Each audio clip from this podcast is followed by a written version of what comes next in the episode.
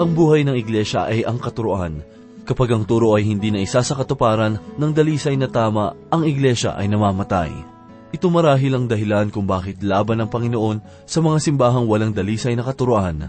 Ito ang ating matatagpuan sa ikalawang kabanata na Aklat ng Pahayag, talatang labing anim hanggang ikatatlong kabanata, talatang dalawa. At ito po ang mensaheng ating pagbubulayan sa oras na ito, dito lamang po sa ating programang, Ang Paglalakbay.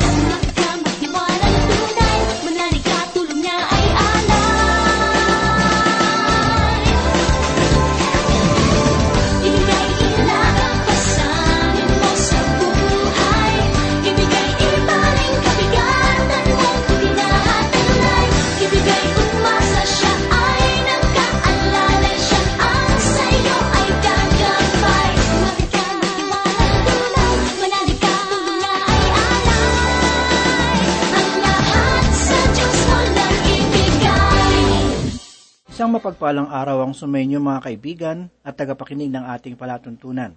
Nawa ay nasa mabuti kayong kalagayan at nakahandang pagpalain ng Diyos. Ako po si Pastor Dana Bangko. Samahan po ninyo ako at tayo ay matuto sa banal na salita ng Diyos. Tayo po ngayon ay magpapatuloy sa ating pag-aaral upang talakayin natin ang Kabanata 2, talata 16 hanggang Kabanata 3, talata 2. Sa talata 16 ay ganito po ang sinasabi. Kaya nga, pagsisihan nyo talikda ng inyong mga kasalanan. Kung hindi, paririyan ako sa lalong madaling panahon at pupuksain ko ang mga taong iyon sa pamamagitan ng tabak na lumalabas sa aking bibig. Magsisi, sa madaling salita, ang tanging lunas ay pagsisisi. Isang pagbabago ng isip. Ang sabi ng salita ng Diyos, kung ipinapahayag natin ang ating mga kasalanan, maaasahan nating ipapatawad sa atin ng Diyos ang mga ito at lilinisin tayo sa lahat ng ating kasamaan sapagkat siya ay matuwid. Kung sila ay hindi magsisisi, ang sabi ng Panginoon, pupuksain ko ang mga taong iyon sa pamamagitan ng tabak na lumalabas sa kanyang bibig, na walang iba kundi ang salita ng Diyos. Isang pagkakamali kung iisipin natin na ang simbahan ay may karapatang magdesisyon para sa atin kung ano ang tama at mali. Ang tunay na iglesia ay binubuo ng mga mananampalataya ni Jesus at sila ay tinatawag na katawan ni Kristo. Tayo ang ilaw ng sanlibutan At kung tayo ang ilaw ng madilim na mundong ito, dapat tayong maging maingat sa ating mga gawa dahil tayo ay kaisa ng persona ni Heso Kristo. At dapat lamang na tanggapin natin na ang salita ng Diyos ay may kapangyarihan sa ating buhay at hindi ang simbahan. Ang sabi po sa talata 17, Kung may pandinig kayo, dinggin ninyo ang sinasabi ng Espiritu sa mga iglesia. Sa magtatagumpay ay ibibigay ko ang nakatagong pagkain mula sa langit. Bibigyan ko rin ang bawat isa sa kanila ng puting bato, na kinasusulatan ng isang bagong pangalan na walang sinumang nakaalam maliban sa tatanggap niyon. Sa magtatagumpay, ito ang kahulugan ng isang tunay na Kristiyano. Tayo ay nagtatagumpay sa pamamagitan ng dugo ni Jesus. Hindi kailanman tayo naging tagumpay sa pamamagitan lamang ng ating kakayahan, kundi sa pamamagitan ng kanyang dugong dumanak sa krus ng Kalbaryo. Ang nakatagong pagkain mula sa langit ay nagsasaad ng persona at kamatayan ni Kristo na naipahayag sa salita ng Diyos. Sa katunayan, sinabi mismo ni Jesus na siya ang tinapay. Ako ang pagkaing nagbibigay buhay, sabi ni Jesus. Ang lumalapit sa akin ay hindi na magugutom at ang nananalig sa akin ay hindi na mauuhaw kailanman. Ang mananampalataya ay kinakailangang kumain ng tinapay ng buhay na walang iba kundi si Jesus. Ito ay mahalaga upang lumago ang ating espiritu. Ngunit ang totoong nangyayari, si Kristo ay nakatago. Hindi siya kilala o hindi siya nauunawaan sa ating panahon at ngayon. Ang mga tao ay naaabuso ang pangalan ni Jesus, kaya marami ang hindi naunawaan ang tunay na kahalagahan ng ginawa ni Jesus dito sa sanlibutan. Nabanggit din ni Jesus na ang bawat isa na nasa kanya ay binigyan niya ng isang bato na nakaukit ng isang bagong pangalan. Ako ay naniniwala na ito ay hindi bagong pangalan para sa atin, subalit ito ay bagong pangalan na itatawag sa atin ng Panginoon. Ang pangalang ito ay iba sa bawat mananampalataya sapagkat mahalaga tayo sa paningin ng Panginoon. Ang pangalang ito ay personal at bukod tangi lamang sa bawat mananampalataya. Ang iglesia sa Tiatira ay kumakatawan sa Romanismo noong taong 500 at po hanggang 1,000 matapos mamatay ang Panginoong Hesus. Ito ay tinawag na madilim na panahon ng kasaysayan. Sa tuwing ikaw ay lilisan sa Pergamum, ikaw ay nagsisimulang pumasok sa kapatagan, ang Tiatira, at ang mga natitirang iglesia ay sa kapatagan. Ang iglesia ng Tiatira ay nakalagay sa isang magandang lugar. Ang Tiatira ay nakalugar sa isang mahabang lambak mula sa norte hanggang sa kanluran na nagduduktong sa Hermos at lambak ng Kaikos. Sa lambak na ito ay mayroong dumadaloy na malamig na batis upang dumugtong sa Likos. Ang batis na ito ay isa sa mga lagusa ng Hermus sa bandang norte ay may lupain na naghihiwalay na nagmula sa lambak ng Kaikos. Ang lambak ng dalawang batis, Hermus at Kaikos, magmula sa silangan hanggang kanluran ay umaabot sa plato ng Anatolia patungo sa dagat ng Aegean. Niloob ng kalikasan ang lugar at daanang ito upang maging maginhawa ang paglalakbay maging ang komunikasyon ay naging mas madali sa bawat lugar. Ang daanang ito sa panahong ito ay isa sa mahalagang daanan para madaling makapaglakbay ang mga taga-Asya Minor. Ang Tiatira ay nakalugar sa mahabang lambak na ito. Ang Tiatira ay isang lunsod na ginawa upang maging lugar ng tanggulan. Ang ibang mga lunsod na ginawang tanggulan ay napapaligiran ng mga matitibay na bakod, subalit ang lunsod ng Tiatira ay kakaiba at ang mga nagbabantay ay mga hasa sa pakikipaglaban. Ang lungsod ng Tiatira ay naging isang matagumpay at maunlad na lungsod sa pamamahala ng emperador ng Roma na si Vespasian. Ang lungsod na ito ay pangunahing tahanan ng mga magpapalayok, mga nagpapatuyo ng balat ng hayop, mga gumagawa ng damit at mga nagkukulay ng mga tela. Ang lungsod na ito ay sentro ng pagtitina. Marahil dito nagsimula ang mga unyon ng mga manggagawa si Lydia ang nagtitinda ng mga buhaw na damit na sa Pilipos ay ang naging unang mananampalataya na nadala ni Pablo sa Panginoon, ay dito nanggaling sa Tiatira. At si Apolos ang Diyos-Diyosa ng araw na tinatawag na Tirimnos ay sinasamba rito. Basahin naman po natin ngayon ang ikalabing walong talata. At sa anghel ng iglesia sa Tiatira ay isulat mo, ang mga bagay na ito ay sinasabi ng anak ng Diyos, na may mga matanggaya ng ningas ng apoy, at ang kanyang mga paa ay gaya ng tansong binuli. Ang talatang ito ay ipinapakita ang anak ng Diyos na humahatol. Ang kanyang mga mata ay tulad ng apoy na naghahanap sa kanila, at ang kanyang mga paa ay tulad ng makintab na tanso na nagpapahiwatig ng paghatol. Hahatulan ng Diyos ang kanyang iglesia. Gayunman, ang Panginoon ay mayroong papuri sa kanyang iglesia. Kung iniisip ninyong ang iglesia noong madilim na bahagi ng kasaysayan ay dapat kamuhian ng buong puso, sa halip ay dapat nating balikan ang kasaysayan. Ang sabi ng Panginoon sa ikalabing siyam na talata ay ganito, Nalalaman ko ang iyong mga gawa at ang iyong pag-ibig at pananampalataya at ministeryo at pagtitiis at ang iyong mga huling gawa ay higit kaysa mga una. Si Jesus ay mayroong mga pananalita ng papuri sa mga iglesia noong panahon ng madilim na kasaysayan ng iglesia kung saan ay maraming mga mananampalataya ay mayroong matibay at tunay na pagmamahal kay Jesus na pinatunayan ng kanilang mga gawa. Ang gawa sa katunayan ay isang kredensyal ng mananampalataya. Ang anim na papuri sa iglesia ay ang mga sumusunod. Una, ang gawa ay kredensyal ng mga tunay na mananampalataya. Maraming mananampalataya sa panahong yun ang namuhay ng banal at dahil sa kanilang buhay ay naging kaakit-akit ang doktrina. Ang pagmamahalan, ito ay isang iglesia na mayroong pagmamahalan kahit maraming pagsubok ng ritualismo. Ilan sa mga kapuri-puring mga mananampalataya sa panahong iyon ay sina Bernard ng Clairvaux, si Peter Paldo, si John Wycliffe, si John Huss, si Savonarola at si Anselm. Lahat sila ay nasa iglesia ng Romano. Pangatlo, ang pananampalataya. Kahit na ito ay nakasalalay sa gawa at pagmamahal, sa pagkakataong ito, ang kadahilanan na ang gawa at pagmamahal ay nararanasan. Pangapat, ministeryo ay nangangahulugan ng paglilingkod. Panglima ay pagtitiis ay pagiging matatag noong panahon ng kadiliman. Pang-anim, at ang inyong mga huling gawa ay higit kay sa mga una.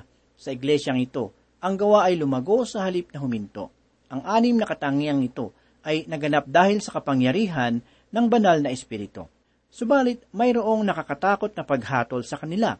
Basahin po natin ang ikadalawampung talata. Tatapwat mayroon akong laban sa inyo na pinahintulutan mo ang isang babaeng si Jezebel na nagpapanggap na propetisa at siya ay nagtuturo at humihikayat sa aking mga lingkod upang makiapid at kumain ng mga bagay na inihahain sa mga Diyos-Diyosan.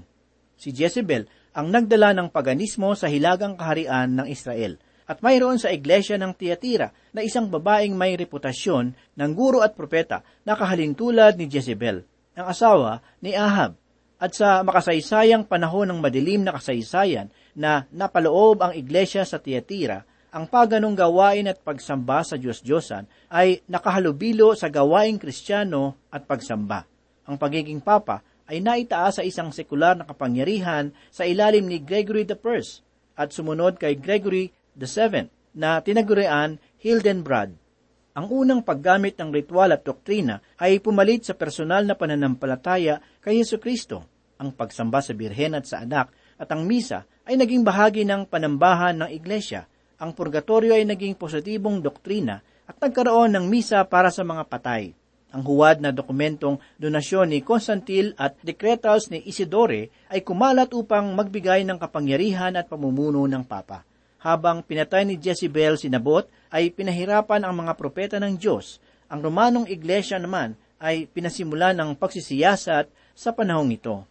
Ang salitang pangaakit ay nangangahulugan ng paglayo mula sa katotohanan Ayon kay Vincent, si Jezebel ay isang kabaliktaran ni Lydia mula sa Tiatira. Si Jezebel ay isa lamang pauna ng iglesia na nagtakwil sa kanyang relihiyon na makikita natin sa Kabanata 17. Basahin naman po natin ang ikadalawamput isang talata. Binigyan ko siya ng sapat na panahon upang pagsisihan at talikdan ang mahalay na pamumuhay, ngunit ayaw niyang magbago. Sapat na panahon o oras ang Panginoong Hesus ay matyagang nagbigay ng tamang katuruan laban sa maling sistemang ito sa loob ng mahigit na isang libong taon at wala pa ring tunay na pagbabago hanggang ngayon sa sistemang ito. Sa katotohanan, ipinagmamalaki ng Roma na siya ay hindi nagbago. Semper idem, laging pareho. Basahin naman po natin ang ikadalawamput dalawang talata. Pakinggan mo, mararatay siya sa higaan, pati ang mga nakiapid sa kanya magdarana sila ng matinding kahirapan kung hindi nila pagsisisihan ang kasamaang kanilang ginawa sa piling niya. Ang matinding kapigatian ay maaaring tumutukoy sa pag-uusig na tiniis ng Roma sa ilalim ng komunismo o maaaring mga hulugan ito ng matinding kapighatian na dadanasin ng iglesia pagkatapos ng ikalawang pagbabalik. Kanilang ginawa ay dapat na maisalin bilang kanyang ginawa. Pakinggan naman po natin ang ikadalawamputatlong talata. Papatayin ko rin ang kanyang mga anak upang malaman ng mga iglesia na ako ay sumisiyasad sa puso't isip ng mga tao. Gagantihan ko ang bawat isa sa inyo ayon sa inyong mga gawa. Ang mga anak ay sila na napalaki sa ilalim ng kanilang sistema. Papatayin ko rin ang kanyang mga anak ay isinalin ni Vincent bayaang sila ay mapatay ng kamatayan na tumutukoy sa ikalawang kamatayan. Mga iglesia ay tumutukoy sa iglesia ng lahat ng kapanahunan. Puso ay literal na nangangahulugang puso at tumutukoy sa kabuuang pangkaisipang pagpapasya, ang mga pag-iisip, nararamdaman, mga layunin. Kung sinisiyasat niya ang puso, ibig sabihin ay sinisiyasat niya ang ating kabuuang pagkatao. Pakinggan naman po natin ang ikadalawamput apat na kabanata. Ngunit ang ibang tiyatira na hindi nakinig sa masamang turo ni Jezebel at hindi natuto ng tinatawag na malalim na lihim ni Satanas ay hindi ko bibigyan ng pansin. Ang iglesia sa Tiyatira, alam natin mula sa kasaysayan, ay nagkaroon lamang ng maikling buhay dahil ito ay bumagsak ng mabihag ng kaaway. Malalim na lihim ni Satanas ay maaaring tumutukoy sa isang sekta na kilala bilang Opites na sumasamba sa ahas. Ginaya nila ang mga salita ni Pablo. Lahat ng maling pananampalataya ay nagmamayabang na sila ay nakakahigit sa pagkaunawang espiritual at ganito ang ginagawa ng kanilang grupo. Pakinggan naman po natin ang ikadalawamput limang talata. Gayunmay, ingatan ninyong mabuti ang mga katangiang nasa inyo ngayon hanggang sa pagdating ko. Maliwanag na sinisimulang sabihin ni Kristo sa kanyang iglesia, Ako ay babalik upang kayo ay hanguin ko at dalhin dito. Kailangan kayo ay manindigan para sa akin. Basahin po natin ang ikadalawamput anim na talata. Sa magtatagumpay at tutupad ng kalooban ko hanggang wakas, ibibigay ko ang pamamahalang gaya ng tinanggap ko sa aking ama, ang pamamahala sa mga bansa. Ang mga gawa ni Kristo ay kabaliktaran ng mga gawa ni Jezebel. Ang mga gawa ni Kristo ay gawa ng banal na espiritu. Tayo ay nagtatagumpay sa pamamagitan ng pananampalataya at hindi ng pagpupunyagi. Ibibigay ko ang pamamahala sa mga bansa ay naipaliwanag ni Pablo nang sinulat niya sa mga mananampalatayang taga-Korinto, hindi ba ninyo alam na ang mga hinirang ng Diyos ang hahatol sa sanlibutan? Basahin naman po natin ang ika-27 talata. Mamamahala siya sa pamamagitan ng kamay na bakal at tudurugin niya ang mga bansa gaya ng pagdurog sa palayok. Ito ay tumutukoy sa isang libong taong paghahari ni Kristo na kung saan ang mga mananampalataya ay makikibahagi. Pakinggan naman po natin ang ikadalawamput walong talata. Ibibigay ko rin sa kanya ang tala sa umaga. Si Kristo ay maningning na tala sa umaga. Ang pagdating ni Kristo ay isang sandali ng masidhing kagalakan na siyang pag-asa ng iglesia. Samantalang hinihintay natin ang ating inaasahan, ang dakilang araw ng pagpapahayag sa ating dakilang Diyos at tagapagligtas na si Yesu Kristo sa gitna ng kanyang kaningningan. Basahin naman po natin ang ika-dalawamputsyam na talata. Kung may pandinig kayo, dingin ninyo ang sinasabi ng Espiritu sa mga iglesia. Ang mga anak ni Jezebel ay hindi makakadinig, ngunit ang mga tunay na anak ng Panginoong Hesus ay makakadinig sapagkat binubuksan ng banal na Espiritu ang tainga ng kaluluwa. Sa pagtingin sa kasaysayan ng iglesia, ang Sardis ay kumakatawan sa iglesia ng protestante sa panahon sa pagitan ng 1,517 at humigit kumulang 1,800 pagkamatay ng ating Panginoon. Sa aking paniniwala, ito ay nagsimula nang ipinako ni Martin Luther ang kanyang 75 argumento laban sa Iglesia Romano-Katoliko sa pinto ng simbahan ng Wittenberg, Germany. Ito ang panahon na nagsimula ang pagbabago at dinala tayo sa panimula ng pagkakaroon ng kilusang misyonero sa kasaysayan ng Iglesia. Ang Sardis ang kapital ng kaharian ng Lydia at isa sa pinakaluma at pinakamahalagang lungsod sa Asia Minor. Ito ay matatagpuan sa loobang bahagi ng lupain at nakatayo sa isang maliit, mataas na talampas sa ibabaw ng lambak ng Hermus. Ang lahat ng gilid maliban sa isa ay may makinis na pader na batong nakatayo na hindi kayang masukat. Ang tanging daan ay sa timog na bahagi na may matarik at mahirap na landas. Habang ang sibilisasyon at ang komersyo ay umuunlad, ang mataas na talampas ay nagiging maliit at ang mababang lungsod ay nakatayo na lamang sa kanlurang bahagi ng orihinal na lungsod. Ang lumang lungsod ay ginamit bilang kanlungan. At ito ay nagkaroon ng dobling lungsod at ito ay tinawag sa pambihirang pangalan na Sardeis o Sardis. Ang kapatagan ay masaganang nadidiligan sa pamamagitan ng ilog Pactolus. Ito ang naging sentro ng industriya ng alpombra at naging tanyag dahil sa kanyang kayamanan. Ang Sinsilyo ay unang hinulma doon. Ang kanyang huling prinsipe ay isang mayamang Croesus na nabihag ni Cyrus. Siya ang pinalagay na pinakamayamang tao sa mundo at lahat ng kanyang hipuin ay tila ba nagiging ginto. Sa panahon natin, ang labi ng templo ng Sibele at ng templo ng Apollo ay makikita pa rin.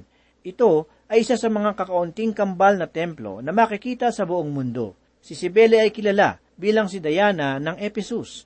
Ngunit kung ikaw ay papasok sa loob, siya ay nagiging isang diyosa ng kalikasan. Siya ang diyosa ng buwan at si Apollo ang diyos ng araw. Sila ay magkapatid. Ito ay isang maling pagsamba tulad ng pagsamba kay Diana ng Ephesus. Malawak na mga paghukay ang naganap sa Sardis. Sila ay nagtatayong muli ng mga gymnasium at ng mga sinagoga. Hinukay nila ang mga kalsadang Romano na nandoon. Isang bagay na nagbibigay sa akin ng katuwaan habang tinitingnan ko ang daang iyon ay ang kaalaman na si Apostol Pablo ay lumakad pataas at pababa sa daang iyon. Dumako naman po tayo sa ikatatlong kabanata. Basahin po natin ang unang talata. Isulat mo sa anghel ng iglesia sa Sardis. Ito ang sinasabi ng may pitong espiritu ng Diyos at may pitong bituin. Nalalaman ko ang ginagawa mo.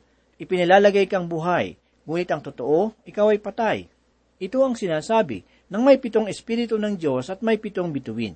Ipinapakita niya ang kanyang sarili sa iglesia sa Sardis bilang siyang nagdadala ng pitong espiritu ng Diyos. Siya ang nagsugo ng banal na espiritu sa daigdig. Nakita natin dito na ang Sardis ay kumakatawan sa iglesyang protestante. Kaibigan, ang iglesia ngayon ay nangangailangan ng espiritu ng Diyos para gumawa sa loob ng iglesia. Ang akala natin ay kailangan natin ng mga pamamaraan at mayroon tayo ng lahat ng uri ng pag-aaral para sa mga mananampalataya at akala natin ay ito na ang makalulutas sa ating mga suliranin. Ang tunay na kailangan nating gawin ay magpasakop sa persona ni Kristo at tanging ang banal na espiritu lamang ang maaaring makapagbigay ng katuparan nito para sa atin.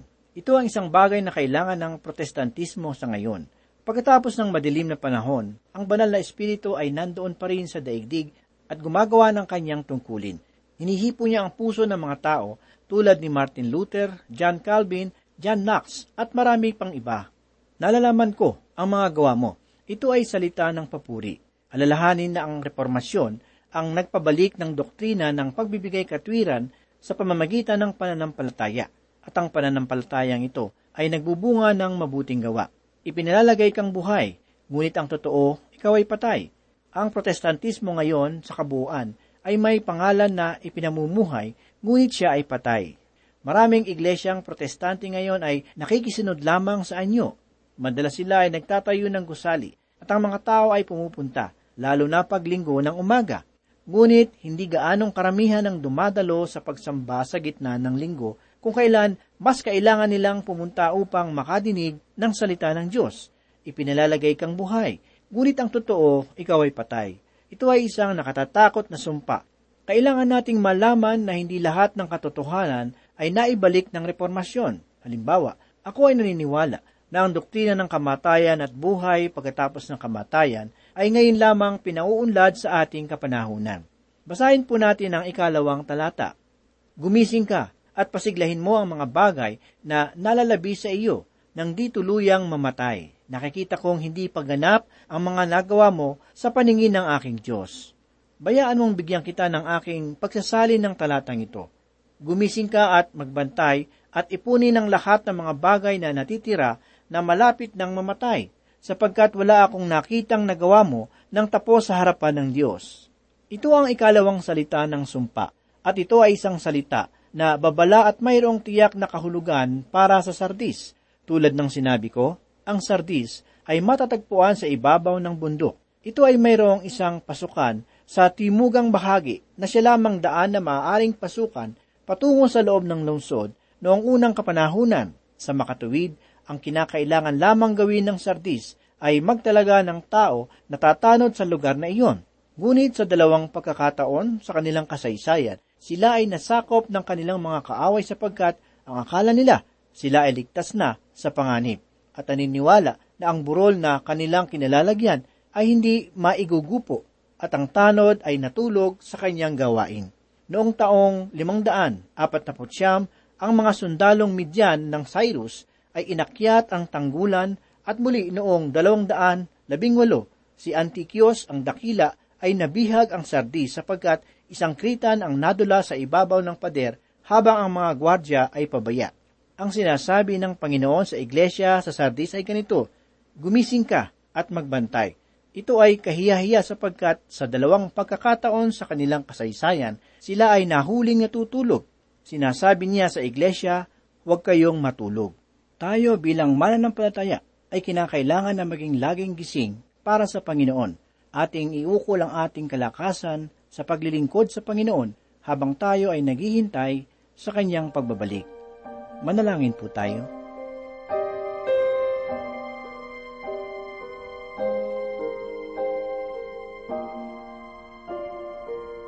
Panginoon, marami pong salamat sa iyong mga pagpapala.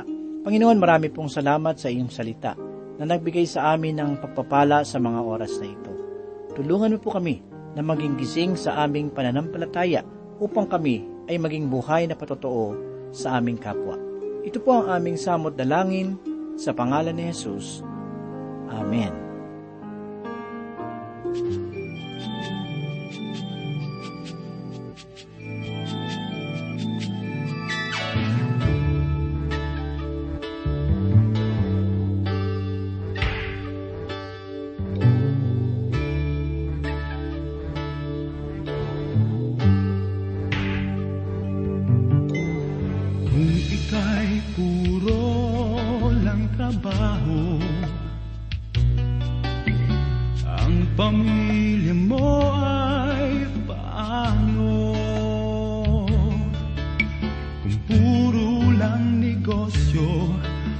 Sa araw ng linggo Tiyak nagugulo ang buhay mo.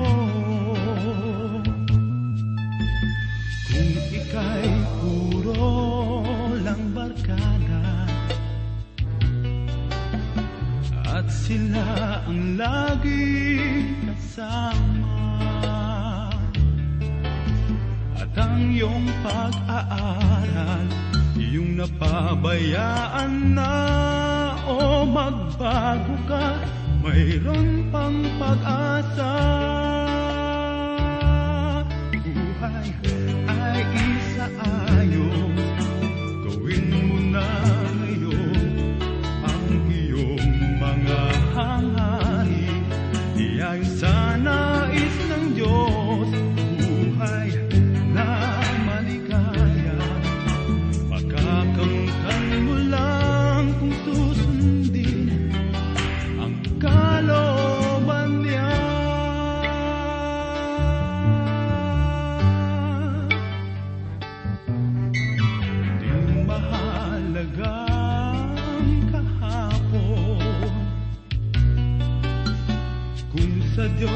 Diyos mananalig ngayon.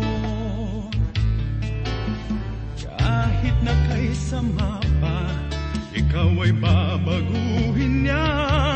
Tanging kay Jesus Mayroon kang pag-asa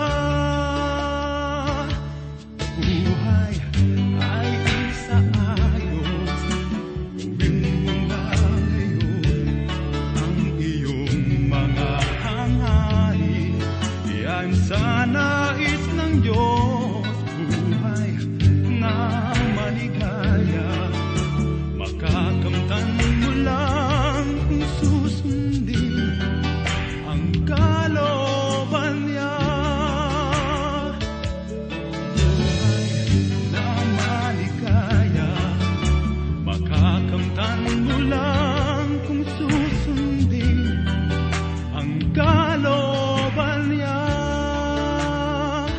kung susundin